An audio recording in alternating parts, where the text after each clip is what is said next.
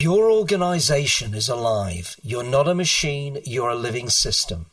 I'm Paul Miller, and welcome to The Nature of Work, where we explore the people, practices, and organizations who are bringing a new story of work to life. This podcast is based on the book Nature of Work, a new story of work for a living age, written by myself and Shimrit Janes, and is produced by the Digital Workplace Group. For more information about the Nature of Work book, visit natureofwork.com. And if you'd like to bring this new story of work alive in your company, visit digitalworkplacegroup.com.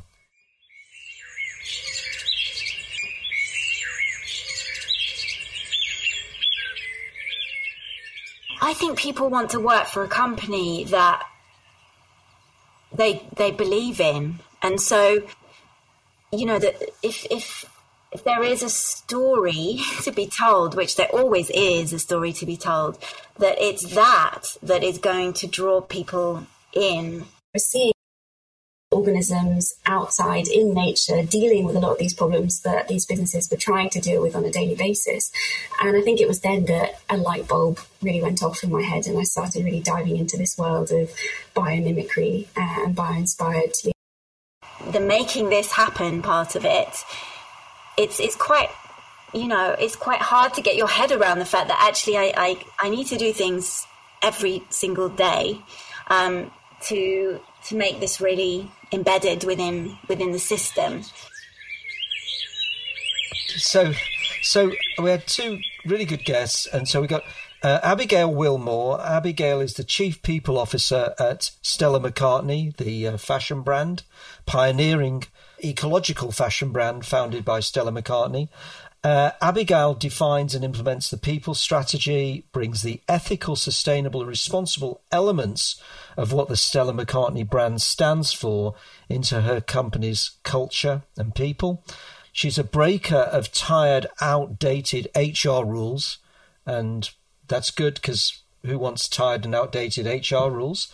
And Abigail operates with the values of trust, respect, and integrity and is very focused on creating a heart centered global community. Our other guest is Lucy Colclough.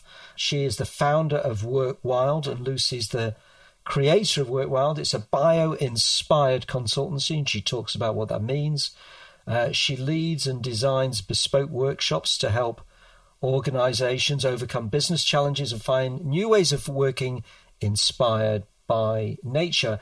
And as she mentions a little bit, that she has a background in branding and marketing. So, yeah, I kind of kept, I don't know if it's just the timing, but I kept finding myself thinking about football or soccer during this um, episode.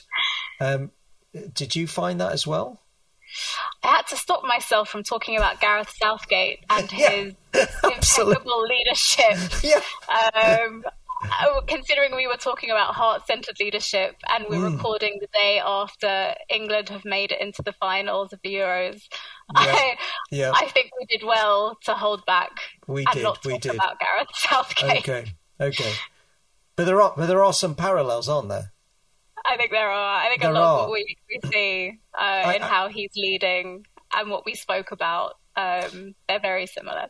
Yeah, I mean, one thing that struck me was at the end, Abigail talked about the issue of, of deadlines, or I talked about the issue of deadlines and how you give people rest. And she talked about having a diversity of people in a team so that there are different people uh, for different parts. And I was thinking about all the substitutions that both England made, Gareth Southgate, um, but also Denmark made, and how the difference in the timing of those substitutes made such a difference, and the the idea that that, that any and it's true of any sport and any sporting team is just an is an organisation, a living system. When you start to think of it like that, you're starting to think about um, the capacity to create um, tiredness, who needs a rest, and and so on. And um, let's let's not go too much about the uh, the football because for the people who don't love football, um, that's not going to really work for them, is it? No. okay. Okay. What uh, other than other than that, what did, what was your kind of key reflection or takeaway from the conversation? Um, just that it's possible to change how you think about an organization. And I was thinking about this relative to what Lucy and Abigail both said um, um, by thinking about new language and the power of having new language. So if you look in the world of HR and people, you know, the language used to be about optimization of performance, um, performance management, um, and these mechanistic things that essentially treated people like a, a machine that you need to kind of turn into hyperdrive. And that if you change the language around this to one of health, rest, uh, resilience, uh, growth, you actually change the culture. That was that was something that really came to me. But you were you were very interested, intrigued about the idea of rest. Would that be fair? Yeah, I think so. And I think, you know, it's in the news so much at the moment about how people are burning out, about how they're not finding time to rest. And you're seeing more and more people advocate for it. And I think when we look to nature, you look to the seasons, you look to the way that animals naturally know when they need to rest and do it if it's safe to do so. And we as a species seem to have forgotten how to do that or built systems that don't allow us to do it unless we're kind of more privileged. So I think it's an important thing that we're going to have to learn that rest is a part of work, not separate from it. So it was great to hear their reflections on it. And then one of the other, I, I mean, on my notes, I have stars and circles next to everything. So, so many great, right. great things that were said. Um, but one thing that really struck me was Lucy asking that question what brings you to life in the workplace? Hmm. Um, I haven't heard it phrased that way before, but it's, I think it gets to the heart of what we're talking about. Hmm. Um, it reminds me that. Yeah, sorry. Uh, it reminds me of that Marie Kondo. Is it Marie Kondo? The the tidy person um, mm. who hmm. tidies everything. You know, does this bring you joy? And um, you know, if an item doesn't bring you joy, you can then take it to the charity shop. Yeah. Uh, and um, so, I mean, that, I, and I think that's that's really nice, and and it's great that I mean both Abigail and Lucy are going to be featured in the Nature Work Festival happening 21st to 23rd of September in London. Also, um, we're going to hear that uh, before we um, get over to the interview. Please do subscribe, rate us on Apple Podcasts because that's where the podcast juice is. So over to Abigail and Lucy. Great to have you both here. And um, can I start by asking each of you to describe your work and your role? So, Abigail, maybe we start off with you and just ask um, Chief People Officer at Stella McCartney. What, how would you describe your work and, and, and what you do? Well, my stepdaughter thinks that I just talk on the phone all day. Um, but my actual role is to, well, I guess like any HR function, is to attract, support, retain, and develop people. Um, but I also like to think of it as ensuring and supporting the health of the organisation in every single aspect. Hmm. Okay.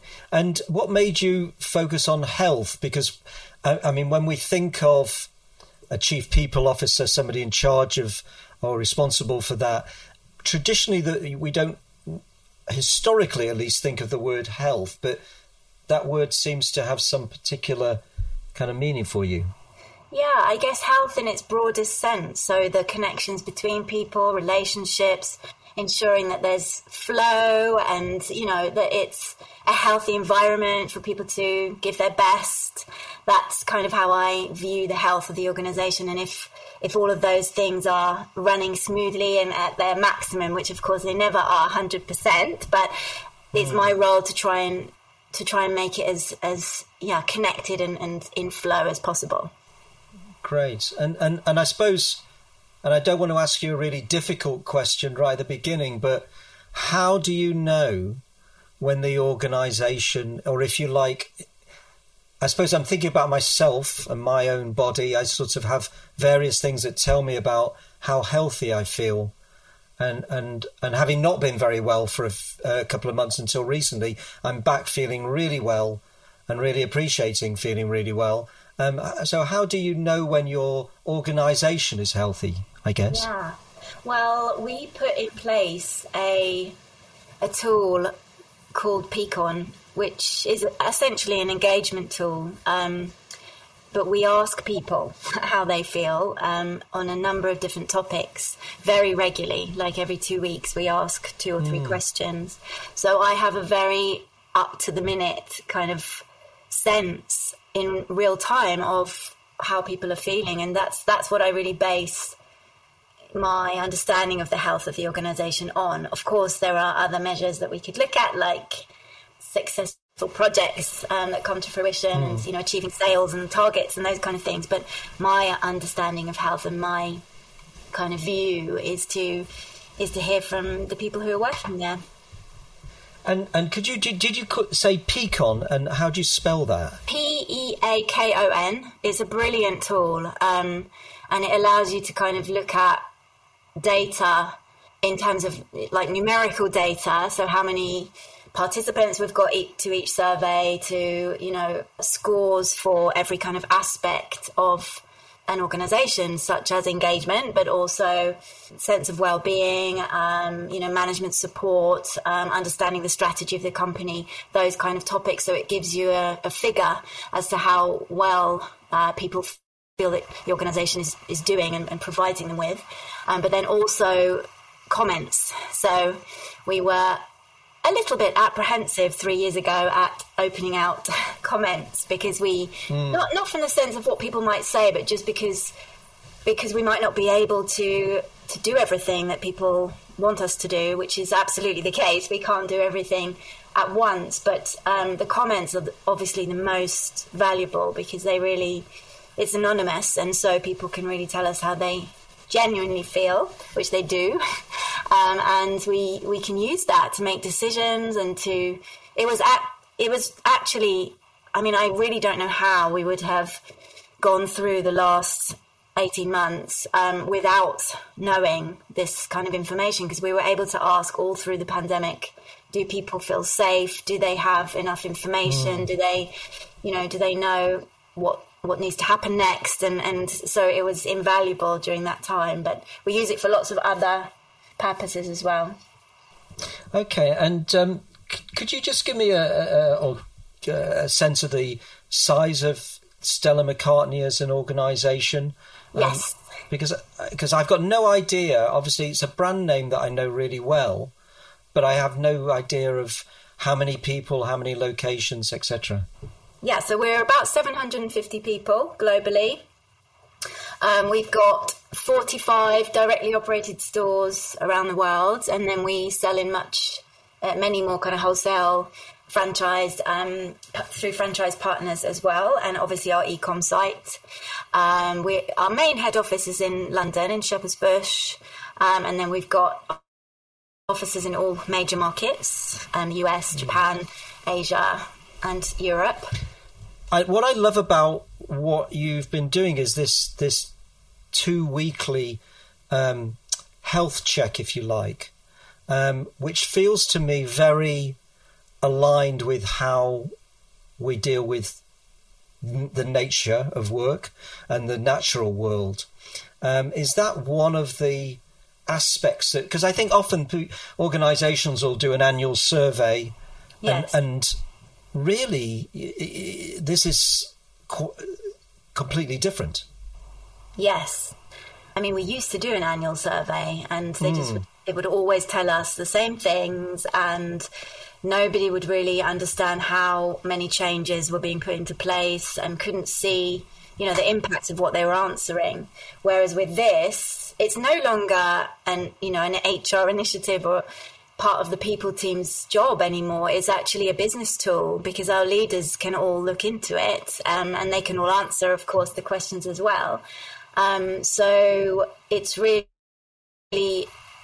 enabling them to understand exactly what their own teams are saying and to then go very quickly into drawing out the themes um, that are coming up within their team and feeding them back in in team meetings that they have and talking about things and discussing them. And so people really do feel heard and listened to. And obviously, the, the sort of, I guess, more negative side is if you're super busy and you haven't had time to look in at all, um, I, I guess because we've set quite a high expectation now that people are, you know, going to whatever they're they're saying, we're able to respond in some way, even if we're not able to change what you know the the, the thing that they're talking about immediately.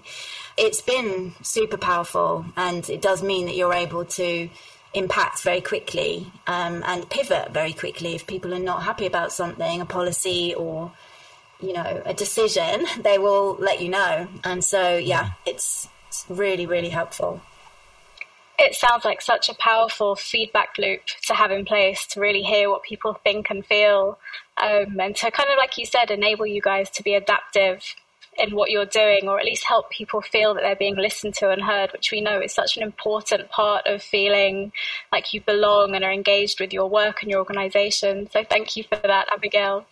Lucy, over to you. Can you just describe describe your work and the role that you have as well with what you do? Absolutely.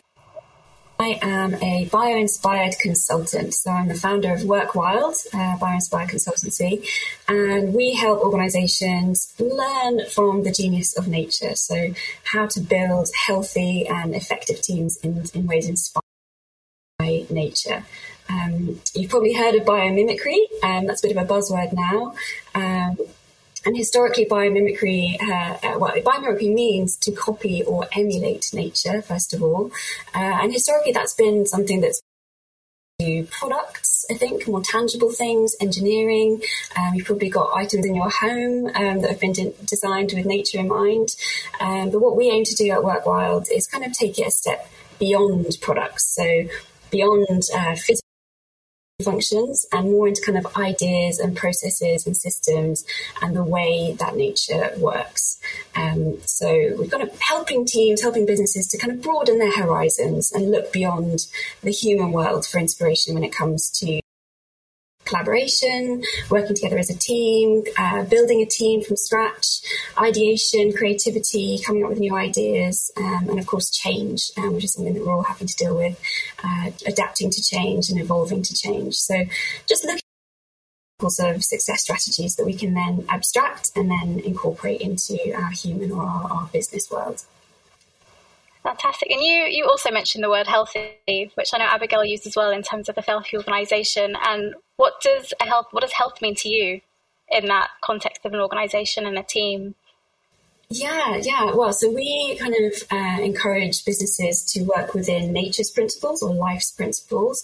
And these are a set of principles or guidelines um, that's been distilled and scientists and lots of uh, ecologists and biologists and business strategists around the world. Um, and the core principle, the core tenet is all around life. So life creates conditions conducive to life. Um, and that's what we all ought to be in our businesses. But in terms of what life means, for me, it's very closely linked to this idea of health.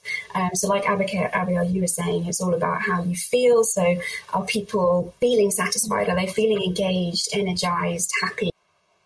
comfortable you know do they feel that they can come forward with their with their full self at work and, and, share their thoughts and their feelings and their opinions this freedom to be themselves yeah so just overall how how satisfied they are with their job and feeling healthy and feeling yeah, like part of part of something bigger as part of their role in a healthy organisation. I mean, and I'm fascinated to know, Lucy, how did you come up with the idea of bio-inspired consultancy and the idea of using nature as a as a if you like a way of uh, helping organisations work and improve? Yeah, well, I've always been fascinated by nature. So uh, I call myself a naturalist. It's, uh, you know, I'm someone who's been in and around nature. Um, I've always studied it and enjoyed being outdoors. Um, so it's something that I've always, always been interested in and fascinated by. Uh, my working background is in brand strategy and, and market research. So I've worked in, in London, in the city, and while I was working there, I, I, got a bit of a backstage pass into lots of different client organisations here in the UK and, and, a few around the world. Um, and I realised that a lot of the issues that our clients were coming to us with, you know, around ideation or perhaps coming up with new product ideas or communication, how to communicate with their, their uh, customers, messaging, collaboration, building teams, coming up with teams and, and with a common goal and working towards that goal some very simple and very elegant solutions for, for similar problems. So I was seeing a lot of uh, organisms outside in nature dealing with a lot of these problems that these businesses were trying to deal with on a daily basis. And I think it was then that a light off in my head and I started really diving into this world of biomimicry uh, and bio-inspired leadership and business. Because of course biomimicry is, is very old idea. It's, it's nothing new really, um, taking inspiration from nature. Uh, it is more the bio-inspired leadership uh, that's really starting to, to move now, I think, in, in our society, especially here uh, in the UK and also in America. So it's just exciting to bring the two the two worlds together. Fantastic. And then I know it's, it's, something that I know that Paul and I have felt deeply as well. And what led us to, to this podcast and the idea of nature of work is exactly as you were saying that deep connection with nature and just that feeling of there must be so much we can learn from this ecosystem, the way in which nature survives and regenerates and thrives, the way that it deals with threats. And it's so great to see other people feeling that same deep sense that we had as well and to connect with you guys. And so, Lucy, just I know that you run workshops and the Work Wild run workshops. Do you have a couple of stories about how you've taken those ideas of biomimicry for processes and improving the way that we work together and applied them within organizations? Yes, yes. So we focus on lots of different topics, as I said. Shifted, I guess, over the last few months. I should say actually that you know we're a very new business. We only we only founded in 2020, so not been going super super long.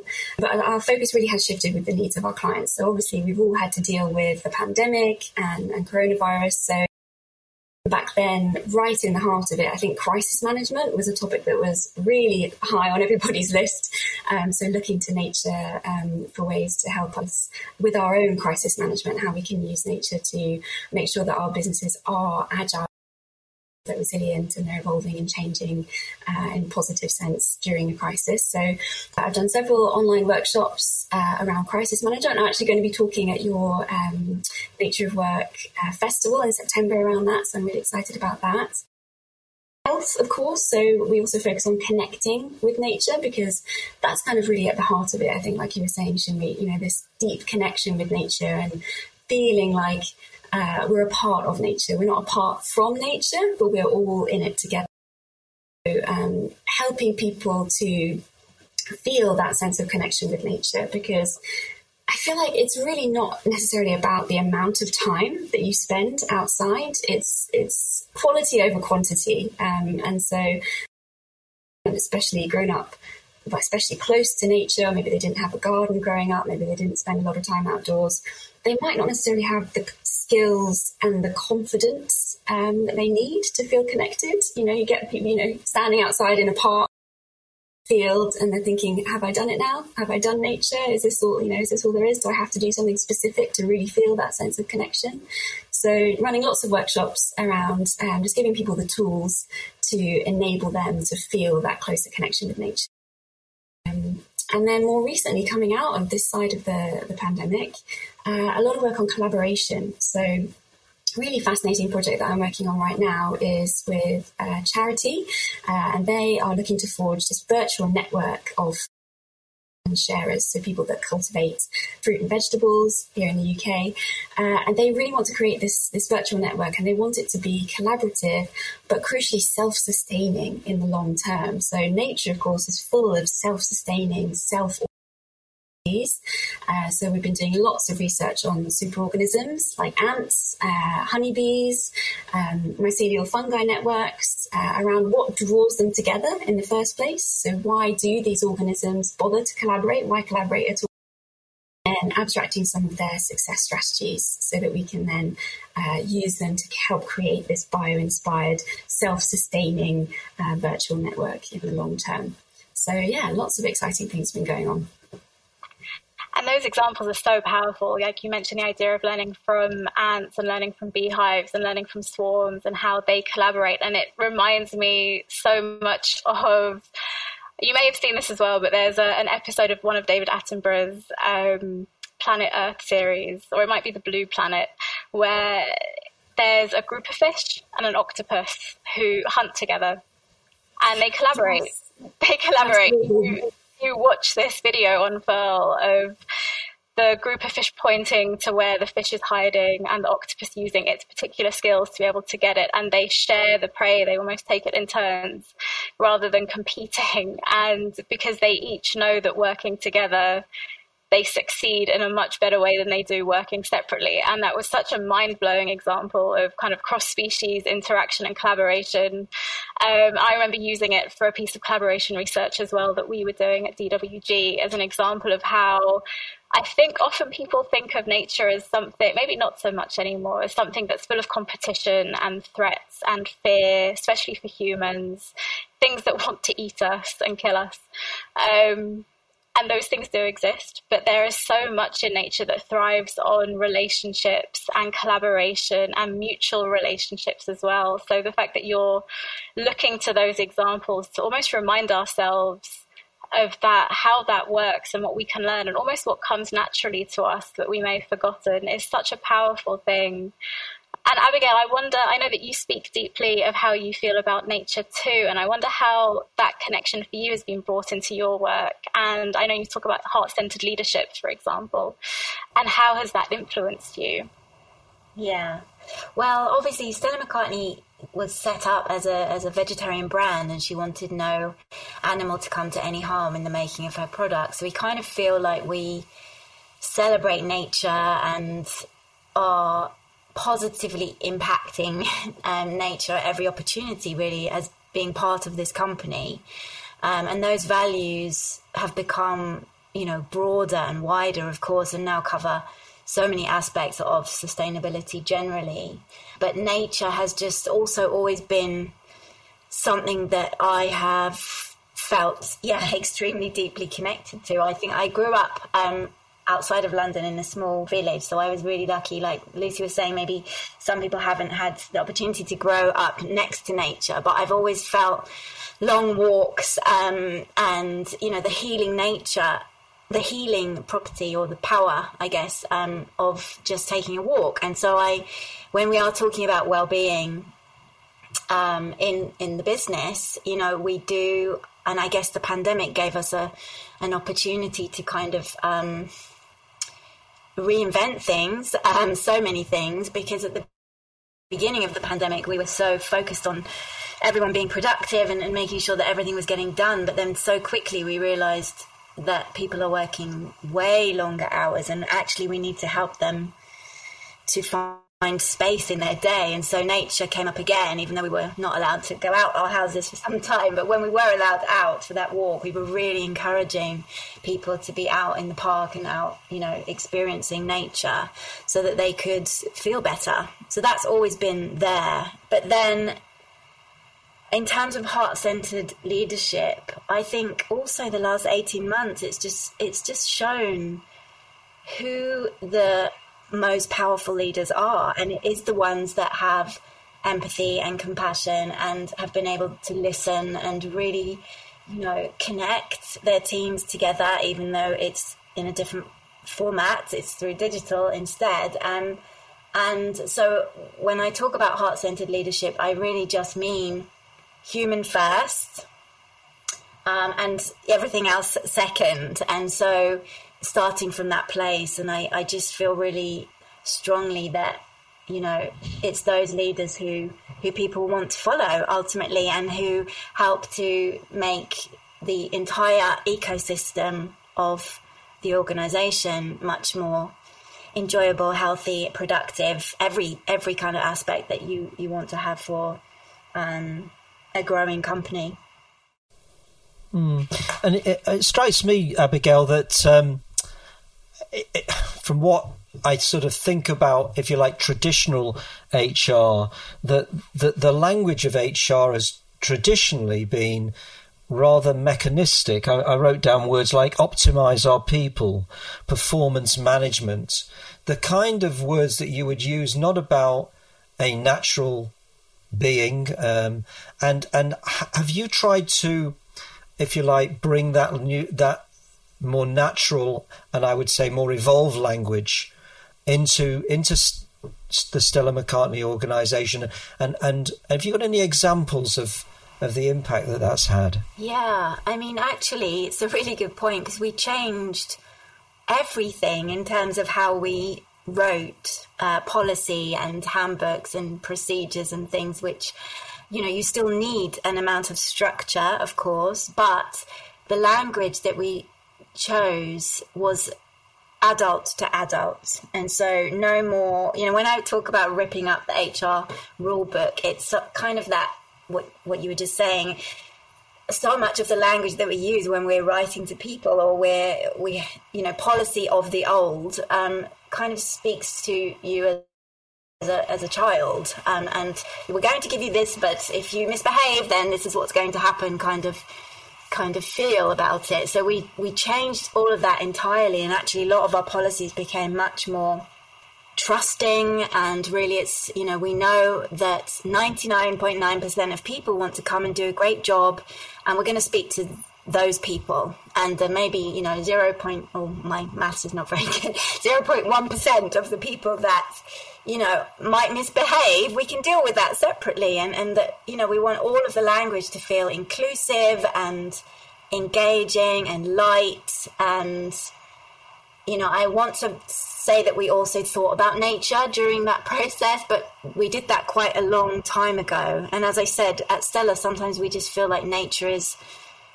is in everything that we do because that's that's how the organisation has been set up from grassroots. Mm. And one one thing that's kind of in my mind at the moment is that, um, and it, and I know also Abigail, you're going to be uh, part of the festival, the Nature Work Festival, which is which is terrific.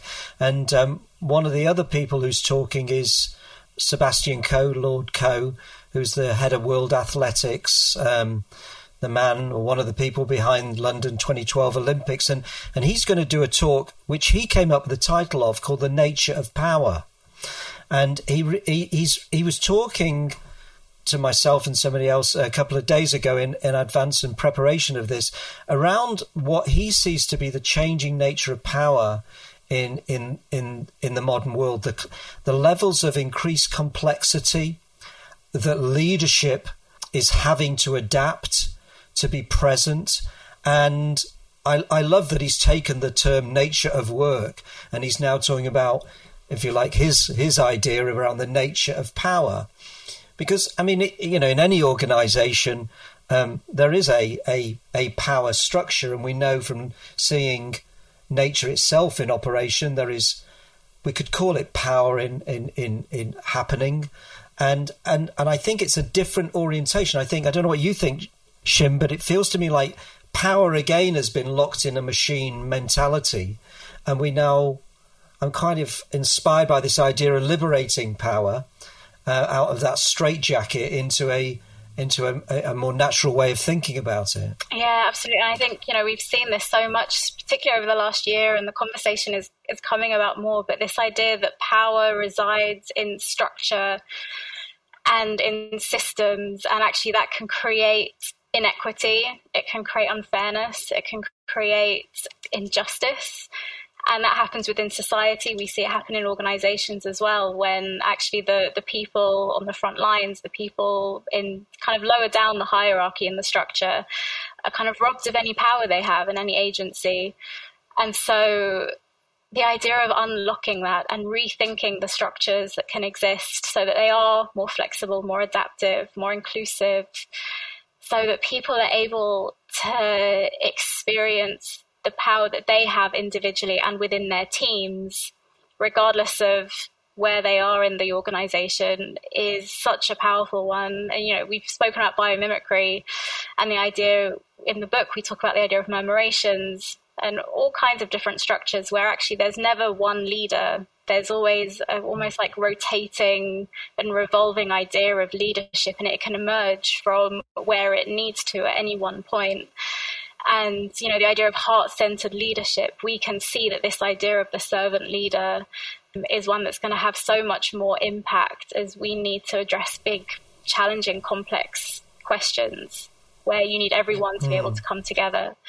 So yeah, the power, the idea of power and how it can change, I think, is a huge one. Yeah, I mean, and and Lucy, I mean, one of the things I, I don't know if it'd be great to hear if you see this happening is that uh, one of the things that I've experienced talking to organizations is that once you, if you like, start to relate more to yourself as a living system, you think of yourself more as a forest than a factory, actually the level of effort required diminishes. I mean, because if I look out in our, across our garden, the growth that, that is happening, it's not a matter of effort. It's a matter of, of, of growth. And I, I, and I feel that that organizations are traditionally obsessed with efficiency, etc. But actually using the amount of effort that they have traditionally actually t- takes a, an awful lot. Um, any um, any experiences you've had around that? Yes, yes, I think you're absolutely right. I think for years, I mean, centuries, I guess, you know, you talk in your book about the Industrial Revolution, and I really do think uh, it dates back to then and probably. Um, but us as humans, we've always forced ourselves into quite unnatural rhythms and rituals and routines and structures in pursuit of productivity and efficiency and making the most profit and making the most um, out of all of our resources. Um, and often that isn't the best way to go about things. Um, by forcing ourselves to, to adhere to these rules that we've set for ourselves, um, if we if we only look to what other creatures are doing and what other and take inspiration from them for more more efficient ways of doing things, things that take less effort but give, you know you reap a much greater reward um, and just take inspiration from what other living organisms are doing on the planet, I think we would we would go an awful long way. And I really do think that it's about unlearning some of these these things that have been entrenched over the years. Um, you know, I'm fairly new to the world of work. I graduated uh, 2016, so I haven't been out here all that long. Um, but somebody who managing a large company that's been in been in working for 20 30 40 years. They've been doing these things for so long that it can often be quite a shock to the system to present some of these newer ideas to them. You know you say well why why business? Why don't you look at it a different way? Or have you asked your staff what they prefer to do? Uh, you know i thought abigail's example of um, checking in with her staff is fantastic. You know having that really close short feedback loop that you can check in with people pulse of what's going on internally um, as well as externally you know that really does that really does help. Um, and i think that would make things a lot more efficient in the future if we were to only look beyond the business world for inspiration. Check ourselves i think and check our egos. We are human but that doesn't make us any better than any other of the organisms that surround us on this planet. So we really can learn a lot from them I love that you mentioned this idea of unlearning, Lucy, because it's one that I've come across recently as well. Because I think often when we talk about change, it's all about learning new behaviors, learning new behaviors. What do we need to do differently? But actually, in that process, there is often things that we need to unlearn, which is why change is so hard and can be quite painful. Um, and Abigail, I wonder if you were to be speaking with someone who is in an organization that doesn't have that same heritage of this way of working as Stella McCartney, but wanted to start to introduce this more human centered, heart centered, life centered way of working across the organization, where would you advise they started in terms of trying to influence people and, and to take up that way of working? Yeah, I think it always has to start with self awareness.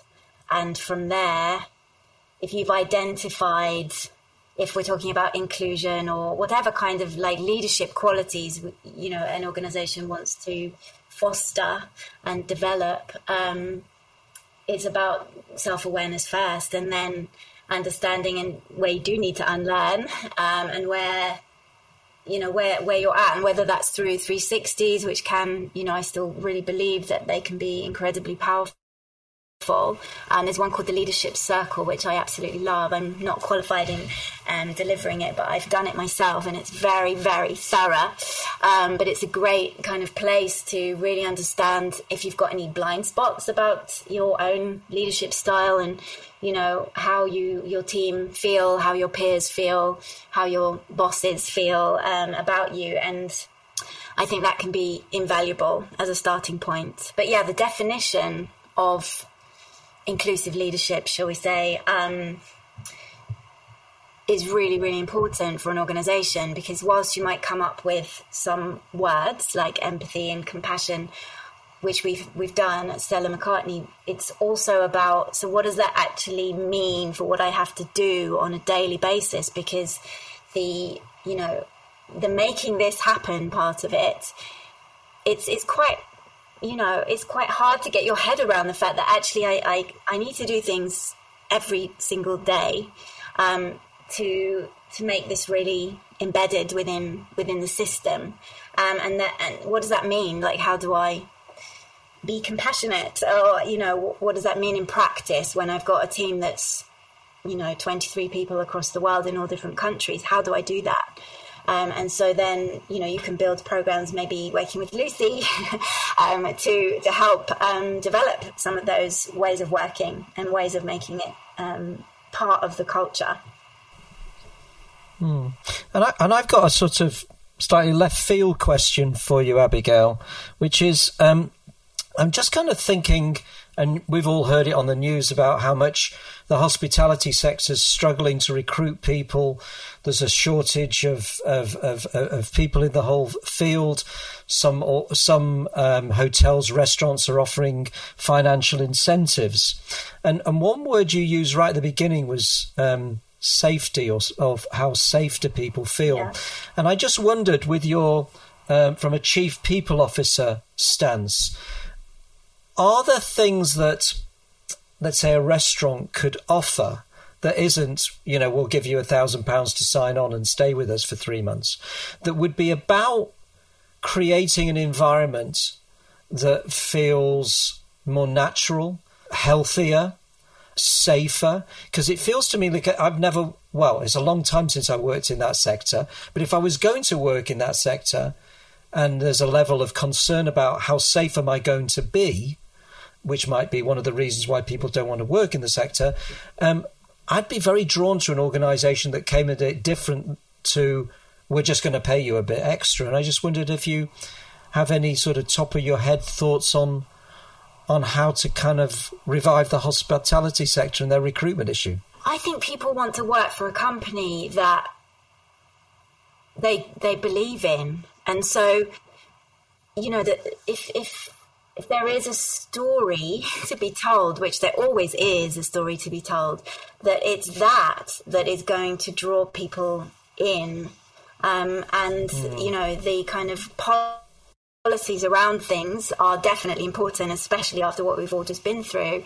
But I still believe, in fact, even more so on the other side of the pandemic, that, you know, having that deeper sense of meaning in what you do and belief in the story of, of the organization, whether it's hospitality or any industry, that's what people want these days. And to be able to work with that organization in a bit more of a flexible way, usually, and we're seeing more and more, of course, people want to work differently and connect differently with with organizations so i think if if the hospitality industry is able to come up with a lot of you know, mm. flexible options, then that could also be very exciting for people and um, appealing. Yeah, I'm just kind of thinking, you know, why is it that only certain sections get to work in the hyper flexible way? What about what they've been doing in Iceland with a four day week? They're experimenting yeah. with that in New Zealand. Guess what? There isn't a reduction in output efficiency, etc. Uh, Lucy, do you have any thoughts about this? You know, um, what can we do to save the restaurants and hotels from the fact that they can't find any staff? Yeah, yeah, I think um, it was really interesting what you were saying there about how things just haven't changed. So over the years, you know, the way that we just hasn't really changed. You know, you ask people that work in, in offices or in, in different industries, and they say, "Oh yes, well we have a Monday morning meeting, we have Friday evening drinks, you know, we have 360s, we have appraisals every every year. You know, we we all do these things. They're cross industry things." They haven't evolved with the with the world, with the way that the world works, with the way that these industries are going, and so really tapping into, as Abigail was saying, what the people want. And I think she's absolutely right when she says that people want a story. They want something they can buy into, feel alive, um, where they feel engaged, where they feel satisfied. And working in this way, working in a way that is in line with, with nature's systems is, uh, I wouldn't say a shortcut to getting that, but I would say that it's definitely a path to uh, fulfilled, a more engaged workforce uh, where they do feel that they do have some autonomy. Uh, we're talking about power and talking about leadership earlier and having um, a self organized team or a team with distributed leadership is, is a principle that we talk a lot about inspired business.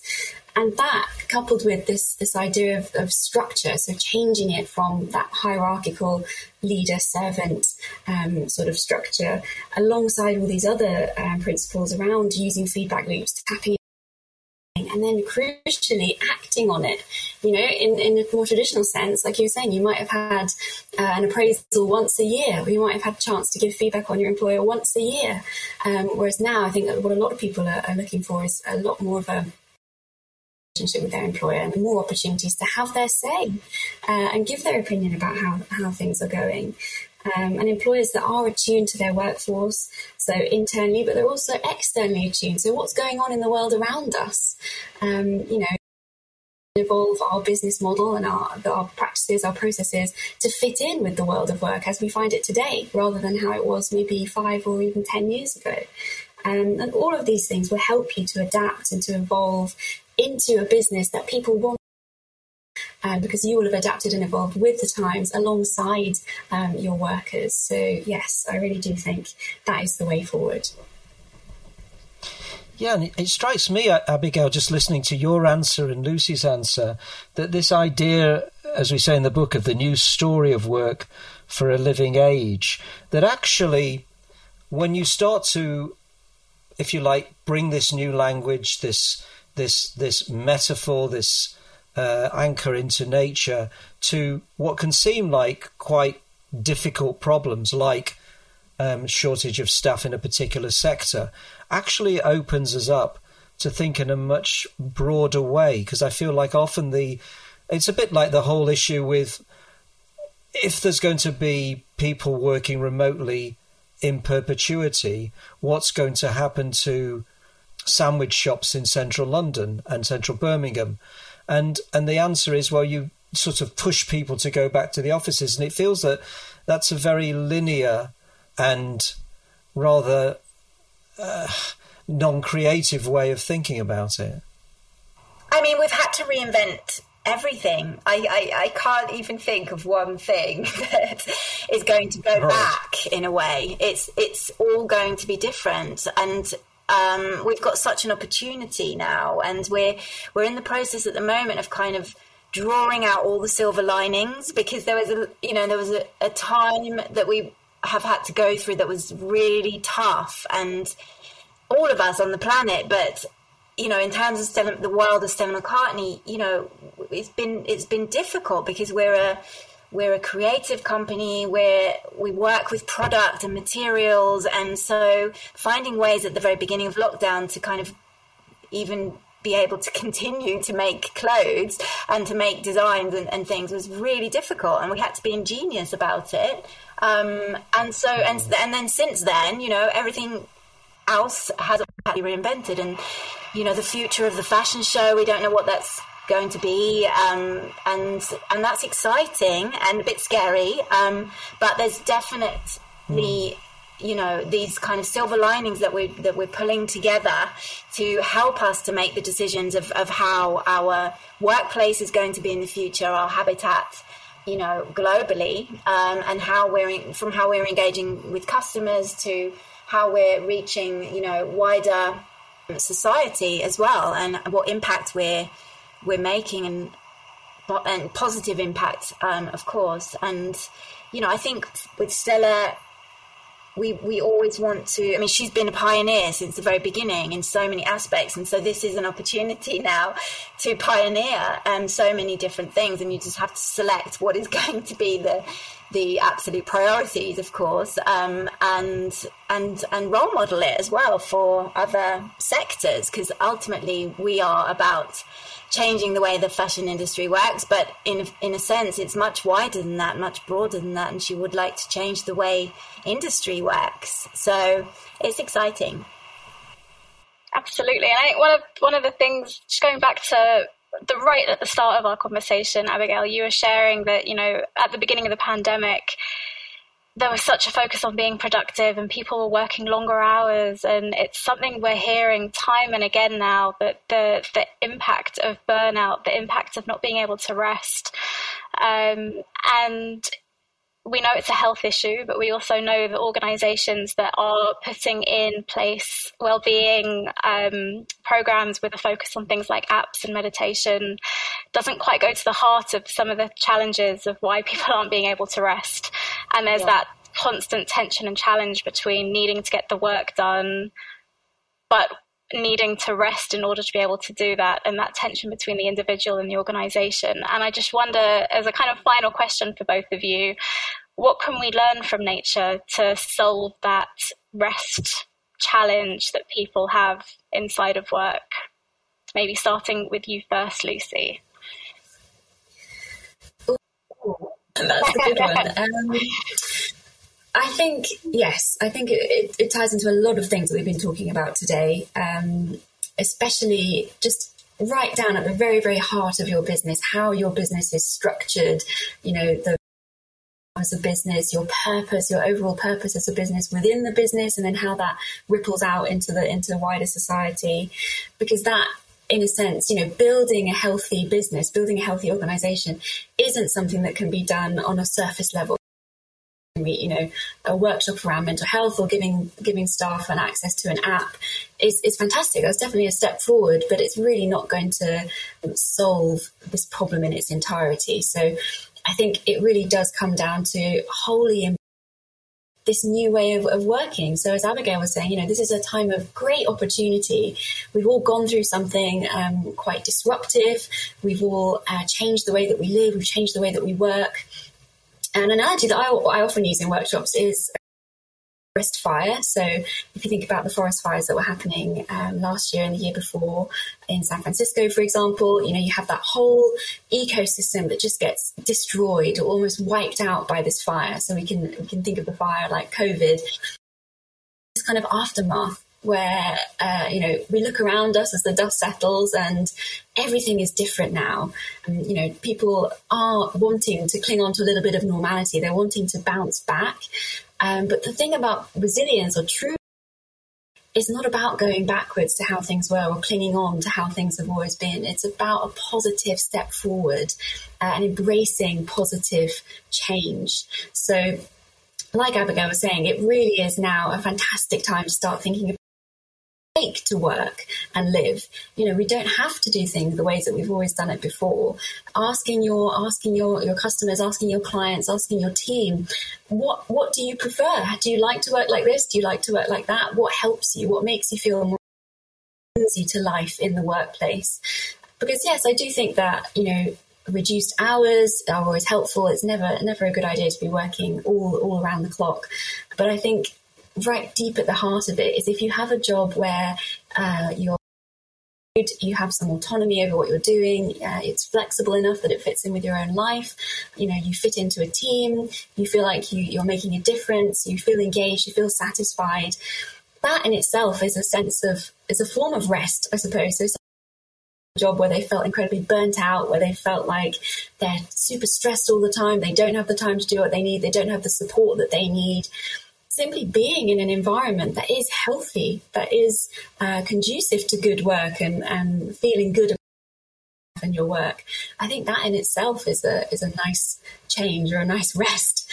Um, so yeah, adopting some of these principles and really seeking to look beyond the traditional business world in, in this new post COVID exciting time when we can all do new and exciting things. I think that's the way forward. I love that question. What brings you to life in the in the workplace? That feels like such an important one to ask. That just gets to the heart of our experiences in work. And Abigail, if I'm five were to ask the same question, what can we learn from nature to help start to integrate rest as a part of work to really create those life-centered organizations? What ideas would you have and kind of advice around that? Uh, just the living system, the fact that organizations are living systems and that we're all part of that and our contribution you know is is so uh, fragile in a way um, no, I don't know what I'm talking about. I don't know the answer. That's okay. That's okay. I'm trying to think how to make the parallel with nature because I, no, maybe okay. the question well, in a different way. I don't know. Of course, of course. I, it's something about cycles, well, maybe what, of life cycles. Um, yeah, yeah.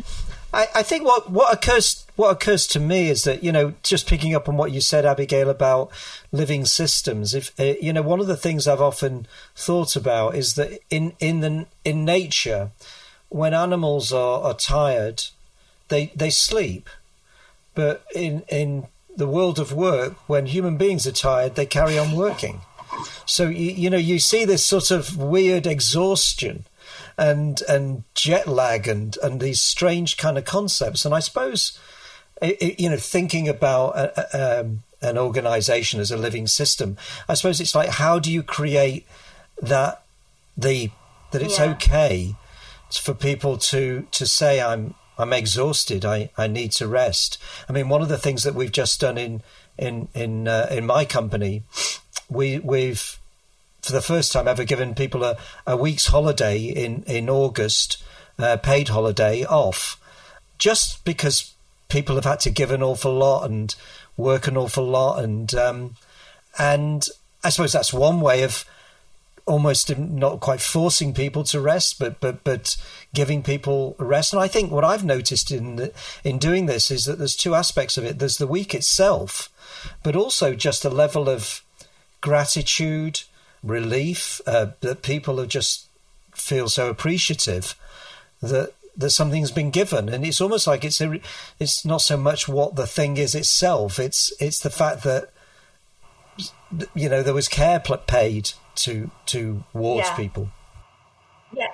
Does that spark yes, any yes. ideas for you? I think yeah, it's the thing of li- the living system and the fact that that it's vulnerable, not fragile. That's the word I'm really looking mm. for. And I think that you know we can't yeah. just keep going. We're not machines, and so yeah, that that idea no. that that we that we don't that this is all affecting us, and this always on kind of culture that in a way, it's hard to know where the line is between what the organizational pressure is and your own the own the pressure that you put on yourself to to achieve and keep going. And, and I think this again was the first kind of mm.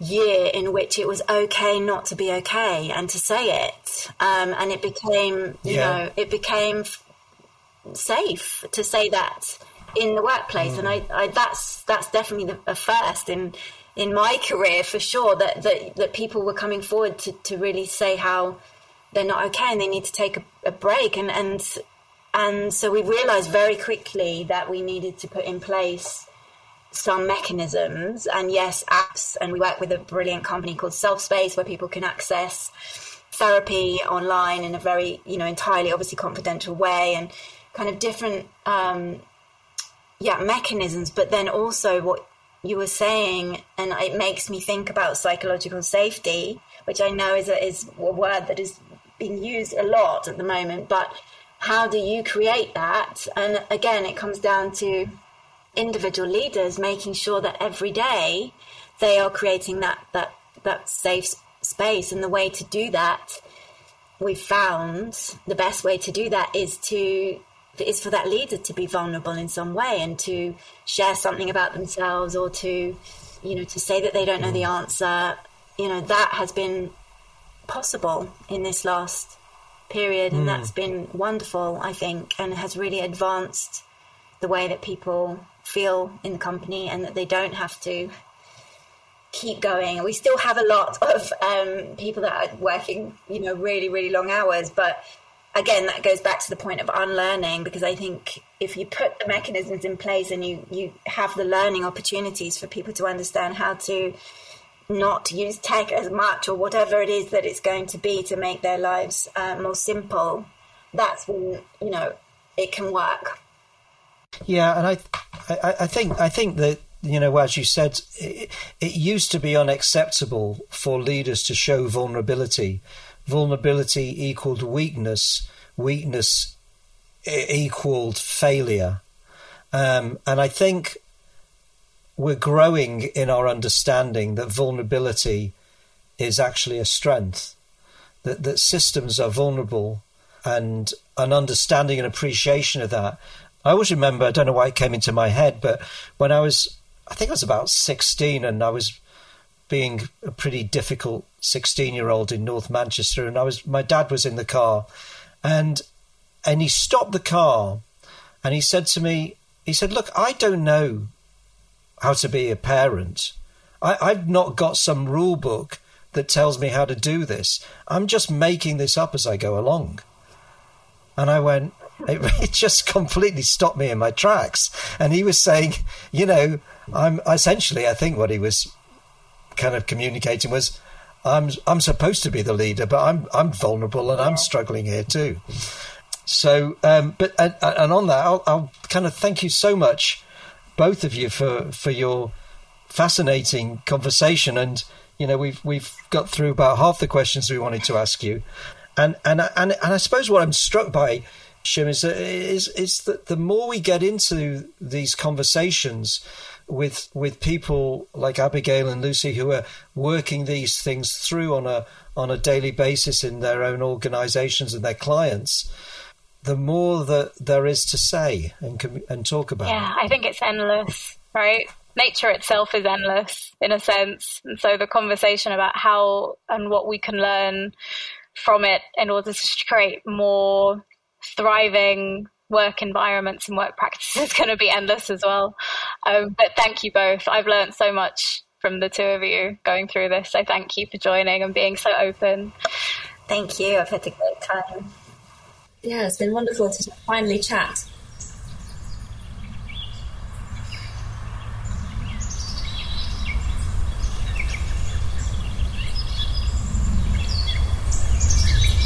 For more information about the Nature of Work book, visit natureofwork.com. The Nature of Work podcast is produced by the Digital Workplace Group, a strategic partner and boutique consultancy supporting more than 100 leading organizations to advance their digital workplaces. For more information, visit digitalworkplacegroup.com.